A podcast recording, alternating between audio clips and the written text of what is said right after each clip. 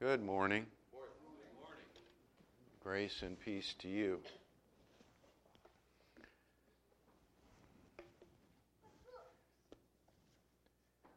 It says on the calendar Easter Sunday that we celebrate the death, burial, and resurrection of Jesus every Lord's Day, don't we? Lest we forget. Bring him honor and glory. To a large extent, Jesus' life was marked out for him. He came to do his Father's will, and so much of what he did and was to do was prophesied. You read about it in the Old Testament. And more than once, we see the gospel writers using a phrase something like, so that it might be fulfilled, spoken by the prophet. And this is why Jesus did many of the things that he did. In Mark 10, and that's your first scripture, we see that Jesus understood what was to happen to him.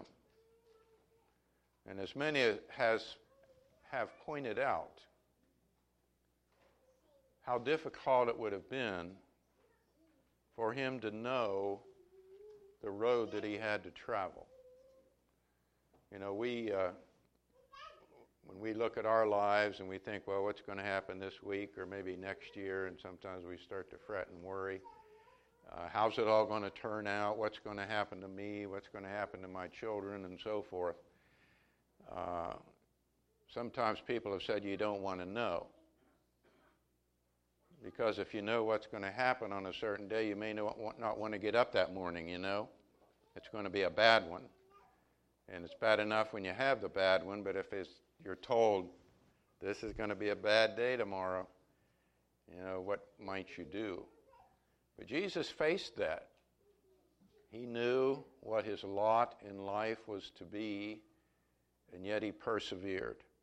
And that shows in this uh, passage here in Mark 32. They were on the road going up to Jerusalem. And Jesus was walking on ahead of them, and they were amazed. And those who followed were fearful. And again, he took the twelve aside and began to tell them what was going to happen to him. Now, the disciples here were amazed because Jerusalem was a, a bad place for Jesus, okay?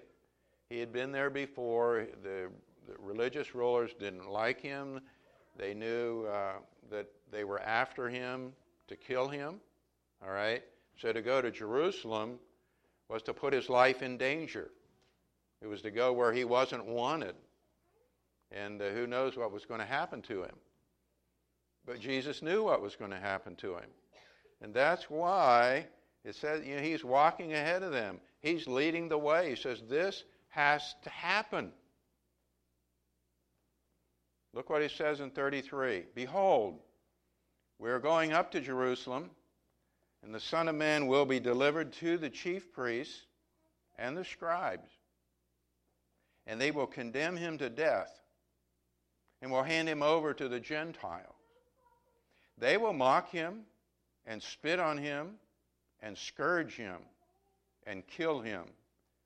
And three days later, he will rise again. Jesus gives pretty much in detail what's going to happen to him in Jerusalem. He knew it, but he knew he had to do it. And so he persevered to go to Jerusalem at that time. His life had a purpose, it was to fulfill the will of God. God's purpose for us, there was a commandment given eternal life. And that was to come through Jesus and his sacrifice. And so the Lord wanted to do that for us. And so he obeyed the Father and went to Jerusalem and sacrificed himself. I'm calling this in our lesson the road to glory. Because it wasn't all a bad thing for Jesus. You know, we think about the cross and his suffering there. Indeed, that was a terrible thing, his bearing the sins of the world. But we also read in the book of Hebrews about the idea it said, For the joy that was set before him, he endured the cross, despising the shame.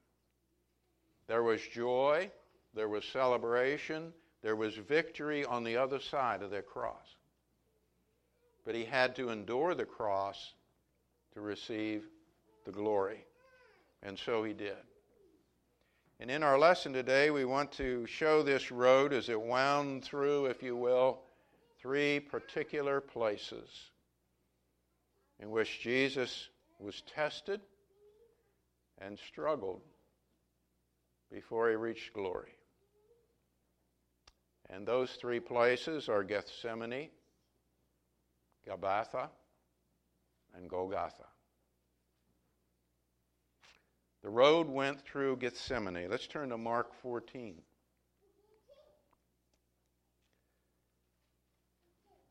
At the end of that, it's termed the final week of Jesus after he'd come into, the, into Jerusalem and uh, everyone had praised him. Blessed is he who comes in the name of the Lord, and the palms and its coats were thrown in the way. And he had that week, and at the end of that week, as the Passover was coming, he instituted the supper, that supper which we just observed, where he said, This is my body this is my blood. And then they went out to a place called Gethsemane where they were often want to go, Jesus and his disciples, to find a, a peaceable place. Boy, you'd like to find a peaceable place these days, you know. We, Shirley and I, were on the back porch this morning for a little while. So peaceable, away from all the phones and the tablets and TV, the noise, few birds chirping. They weren't noisy, just beautiful to find the peace. Gethsemane is on the Mount of Olives, it's to the east of Jerusalem. It's called an oil press. There's a garden there.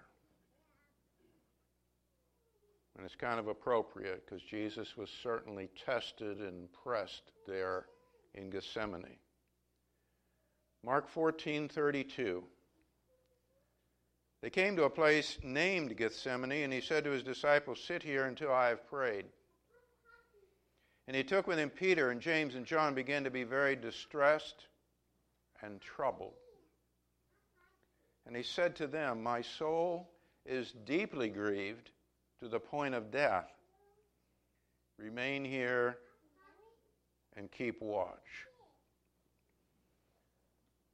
I think he was in this state because he knew he had a mission that must not fail. It dare not fail. It was the weight of this that through him life would come to the human race that if he failed here at, at the cross, all would be lost. We would be lost. We would never have life. That was the great weight of this mission. And so I think that's the greatest weight he was bearing here. Yes, he had to face the cross. Yes, he knew the scourging was coming, uh, which was almost worse than the crucifixion itself, that the tearing of the back and the muscles and the blood, blood that flowed from the scourging was horrible. In fact, we read that many of the people who were to be crucified actually died of the scourging before they were nailed. It was so severe. And that was the point of it to bring the victim to the point of death so they would not survive on the cross. But he was facing all of this, and he knew he, he dare not fail. He had to persevere. It would be the final defeat of Satan and the victory for God over evil. Verse 35 And he went a little beyond them and fell to the ground and began to pray that if it were possible, the hour might pass him by. And he was saying, Abba, Father, all things are possible for you. You ever pray that? Absolutely. That's true.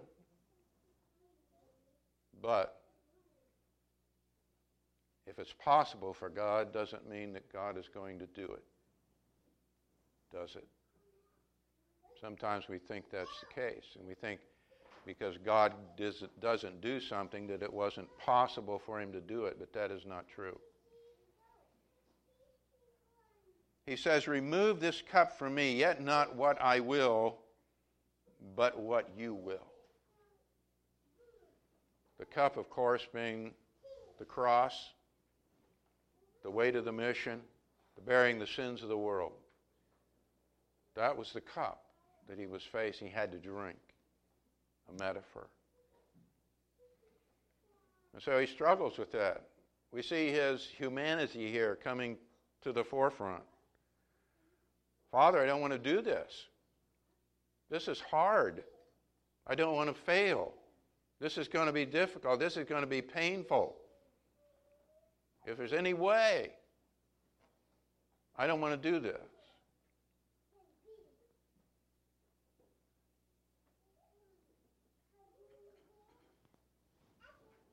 He came and found them sleeping and said to Peter, Simon, are you asleep? Could you not watch for one hour?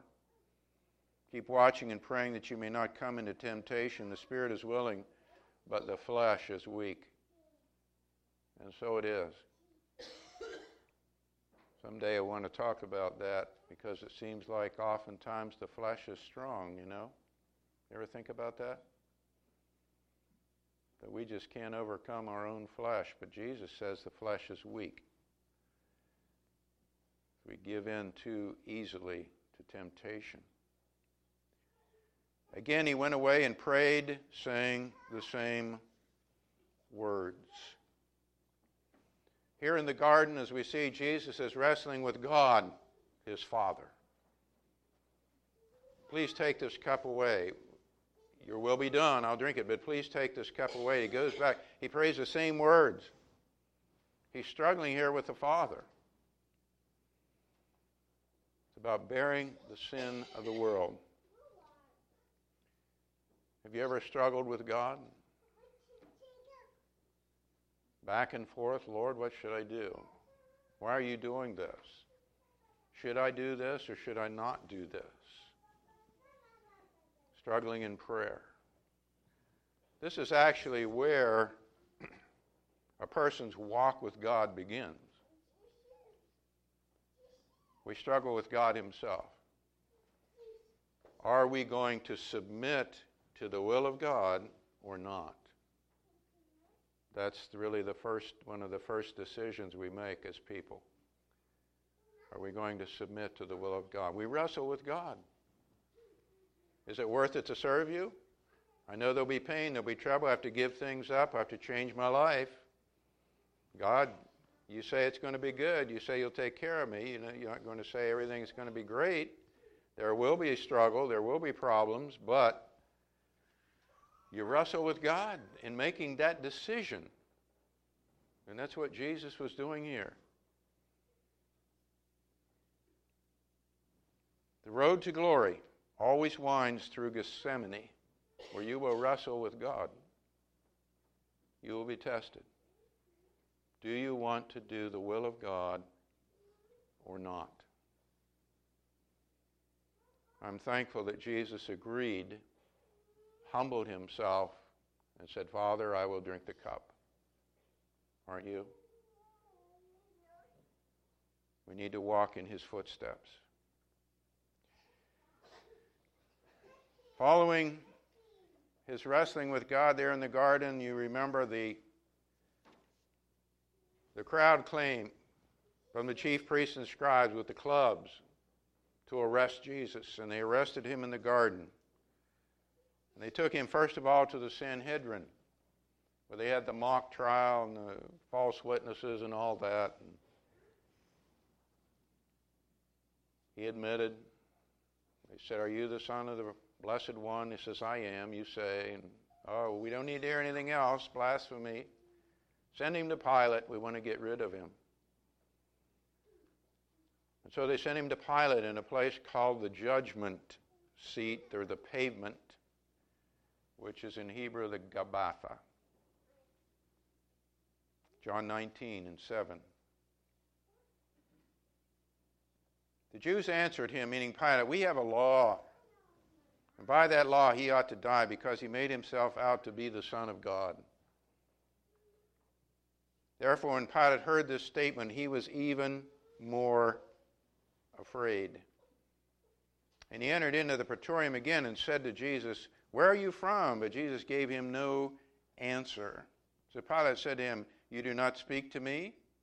Do you not know that I have authority to release you? And I have authority to crucify you? Jesus answered, You would have no authority over me unless it had been given you from above. For this reason, he who delivered me to you has the greater sin. As a result of this, Pilate made effort to release him, but the Jews cried out, saying, If you release this man, you're no friend of Caesar. Everyone who makes himself out to be a king opposes Caesar. If you read the Gospels, this kind of thing goes on and on, back and forth, between the crowd, the Jews, and Pilate, because Pilate's trying to find a way to release Jesus. Some possible way, some little stipulation in the law or something like that, because he knows they did it for envy, as we read in one place. He knows Jesus is innocent of anything. But the Jews just keep demanding and demanding and demanding that he be crucified. I think verse 9 here, the question is insightful. When Pilate says to Jesus, where are you from? They had said, you know, he makes himself out to be the Son of God. If you recall in another gospel, Pilate's wife came to him and said, Don't have anything to do with this righteous man because I suffered much in a dream because of him. Pilate knows. I don't know that he would have confessed he was a son of God but Pilate knows there's something very, very different about this man and that he's innocent. But Pilate just can't find the backbone to stand up to the Jews and say, I'm not going to do it. Um, he just would not release him. Verse 13 Therefore, when Pilate heard these words, you know, they're they're playing the political card, as we would say. The man, you know, says he's a king, he opposes Caesar, and Caesar's your boss. If Caesar hears about this, you're going to be done. You might end up on, well, no, they wouldn't crucify Pilate. They, they would not crucify a Roman citizen. But you might lose your head. You might lose your head. Certainly, you would lose your place.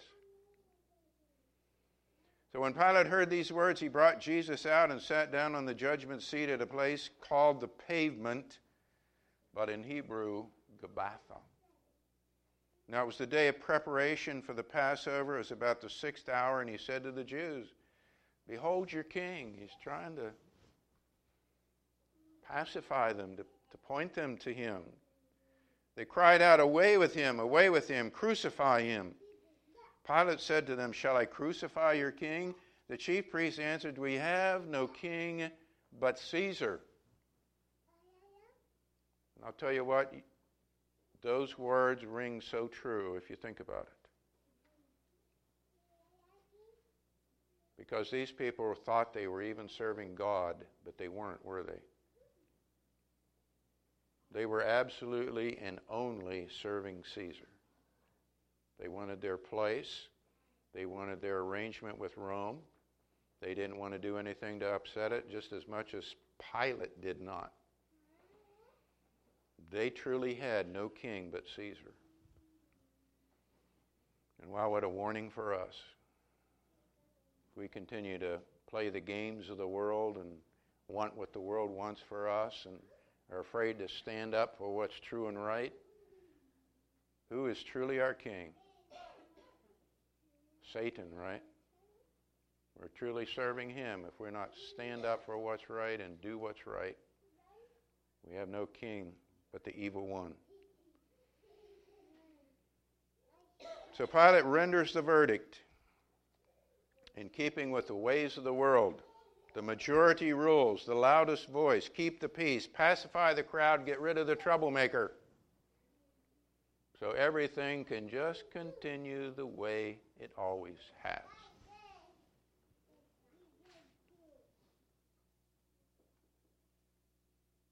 Verse 16 So he handed them over, him over to them to be crucified.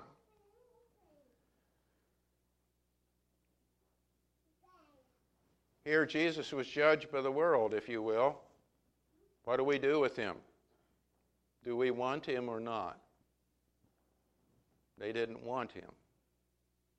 Get rid of him. And so they did, or thought they did. And so for us, there will always be a Gabbatha, a place where the world will judge you. And to remember Pilate's question, Where are you from? What would the world say? What would the world say of you? He's from the Lord Jesus Christ. She's from herself. She's from this or that company, doing this or that. How would the world judge you? Would they say you're a Christian or something else? There'll always be a pavement where we will be judged. The next stop, as you know, Golgotha. Go to Mark 15. Golgotha means place of a skull. Its exact location is not known. There's a couple different thoughts about where that was. But it is outside the walls of Jerusalem. We do know that. Verse 22 in Mark 15 they brought him to the place Golgotha, which is translated place of a skull. They tried to get him, give him wine mixed with myrrh, but he did not take it. And they crucified him and divided up his garments among themselves, casting lots for them to decide what each man should take.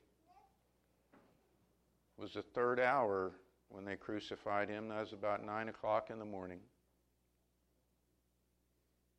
The description of the charge against him read, The King of the Jews. Interesting, that's all Pilate wrote. That was his crime. They wrote the accusation of the crime on that sign over the person they crucified. That's all Pilate wrote. He's the king of the Jews. They crucified two robbers with him, one on his right and one on his left. And the scripture was fulfilled, which says he was numbered with transgressors, criminals, the ne'er do wells, the lawbreakers. Those passing by were hurling abuse at him, wagging their heads and saying, Ha, you are going to destroy the temple and rebuild it in three days. Save yourself and come down from the cross. In the same way, the chief priests also, along with the scribes, were mocking him among themselves and saying, He saved others, he cannot save himself. Let this Christ, the King of Israel, now come down from the cross, so that we may see and believe. Those who were crucified with him were also insulting him.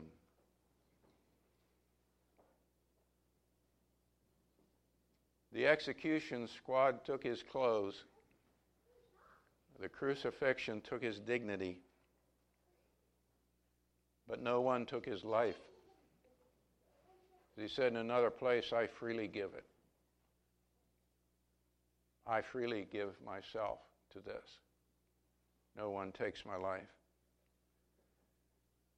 Alone here at the cross, on the cross, as we just seen, hurling the insults at him. Come down from the cross, save yourself. Bearing the sins of the world. I see Jesus not wrestling with the Father anymore, but wrestling with himself. What will I do? Can you imagine the temptation?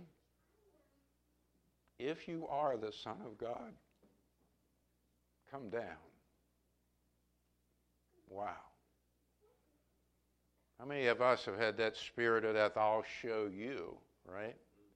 I'll show I'll get even with you. I you watch out. But he didn't. He stayed there, humbled himself. He had to die to himself just like we do. He had to let the Father exalt him and bring him glory. He didn't take it on his own. What a great lesson for us. 33 When the sixth hour came, darkness fell over the whole land until the ninth hour. The ninth hour, Jesus cried out with a loud voice, Eloi, Eloi, Lama Sabachthani, which is translated, My God, my God, why have you forsaken me? He's feeling his aloneness with the sin of the world, your sin and mine at this time. God, I believe, you know, people argue and discuss this. I believe God is hands off at this point because he has the sin of the world on his shoulders, on his body. It's on him right now. What will he do? When some of the bystanders heard it, they began saying, Behold, he is calling for Elijah. Someone ran and filled a sponge with sour wine, put it on a reed, and gave him a drink, saying, Let us see whether Elijah will come to take him down. And Jesus uttered a loud cry and breathed his last. And the veil of the temple was torn in two from top to bottom. When the centurion who was standing right in front of him saw the way he breathed his last, he said, Truly, this man was the Son of God. I think that showed that Jesus was not writhing in agony on the cross like other men did. He was in full and total control of himself. I'm not saying he was not in pain. But he was the Son of God and the Son of Man on that cross. And the centurion, who was a professional executioner, saw the difference in this man and the way he faced that. Surely he is what he said he was. The road to glory always winds through Golgotha, where you will wrestle with yourself. Will you bring glory for yourself? Will you die to self and live for Christ? And let Him at the right time, on that right day, glorify you for your service.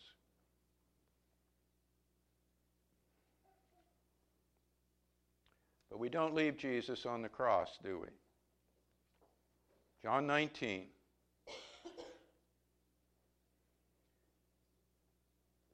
The road to glory also goes through the garden. And I, most people don't realize this or remember this. But the garden tomb where Jesus was laid was at Golgotha. It was in the same place. After these things, Joseph of Arimathea, being a disciple of Jesus, but a secret one for fear of the Jews, asked Pilate that he might take away the body of Jesus, and Pilate granted permission. So he came and took away his body. Nicodemus, who had first come to him by night, also came bringing a mixture of myrrh and aloes, about a hundred pounds weight. So they took the body of Jesus and bound it in linen wrappings with the spices, as is the burial custom of the Jews. Now, in the place where he was crucified, there was a garden. And in the garden, a new tomb in which no one had yet been laid.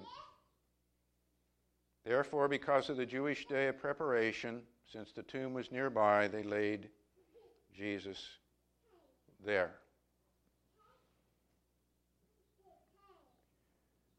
You know, the Father sees to everything.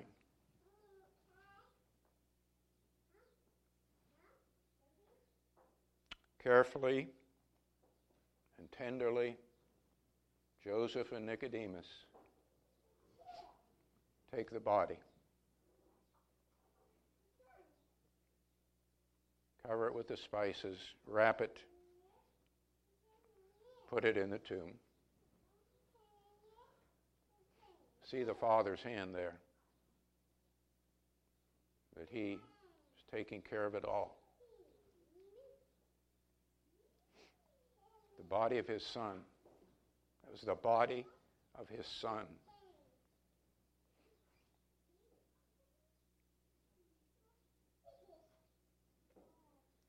But what happens in gardens?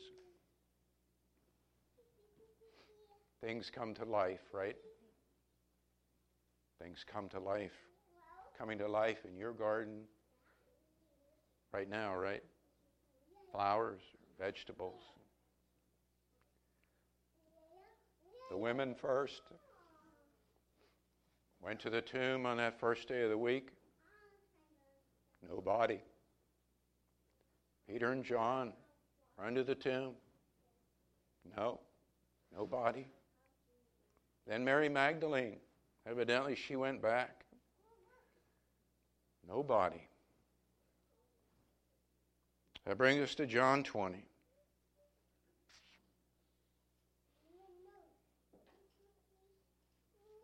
I'm going to start with 14. When she had said this, she turned around and saw Jesus standing there and did not know that it was Jesus. And Jesus said to her, Woman, why are you weeping? Whom are you seeking? Supposing him to be the gardener, she said to him, Sir, if you have carried him away, tell me where you have laid him, and I will take him away. Jesus said to her, Mary. And she turned and said to him in Hebrew, Rabboni, which means teacher. She must have recognized his voice. Jesus said to her, Stop clinging to me, for I have not yet ascended to the Father. That's where he was going. This was going to be the joy, the reunion back with his Father, having accomplished his task on earth. But go to my brethren and say to them, I ascend to my Father and your Father, and my God, and your God.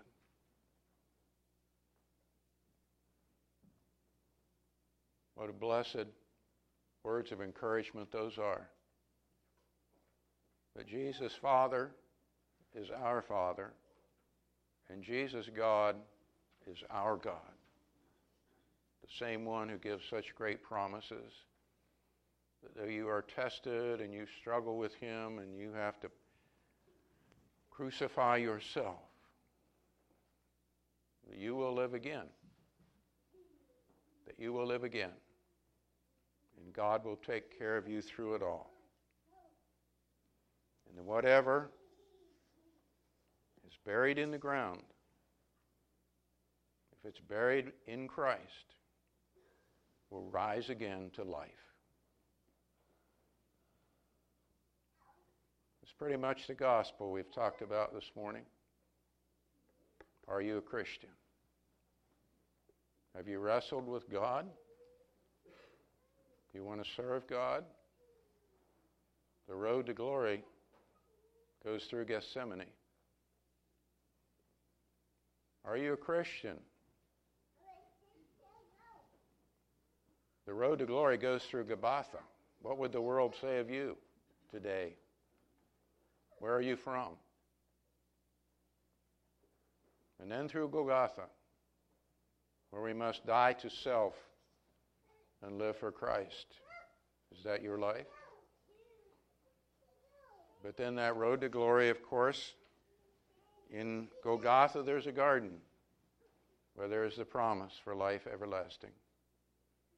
Do you believe the Father? Do you believe Jesus? Won't you come while we stand and sing?